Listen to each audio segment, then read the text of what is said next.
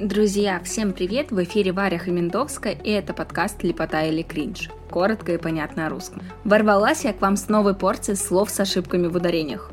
Или все-таки ворвалась? Сегодня мы снова поговорим о нормах акцентологии. Лепота или кринж?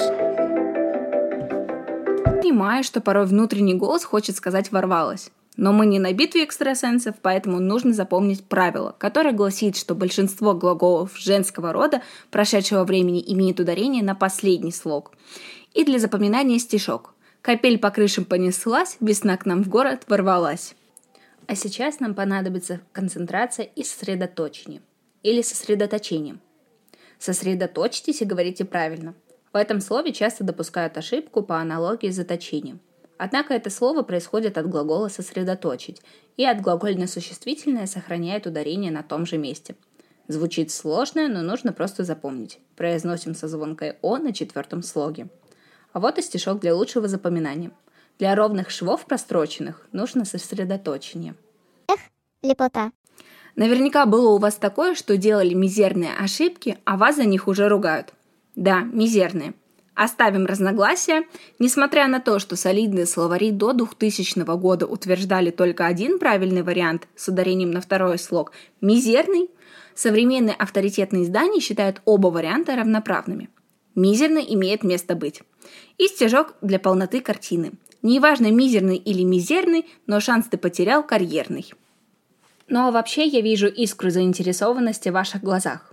Ударение на последний слог встречается в профессиональной речи у водителей и автомехаников, например, искра зажигания. Но по правилам русского языка существует единственный вариант с ударением на «и».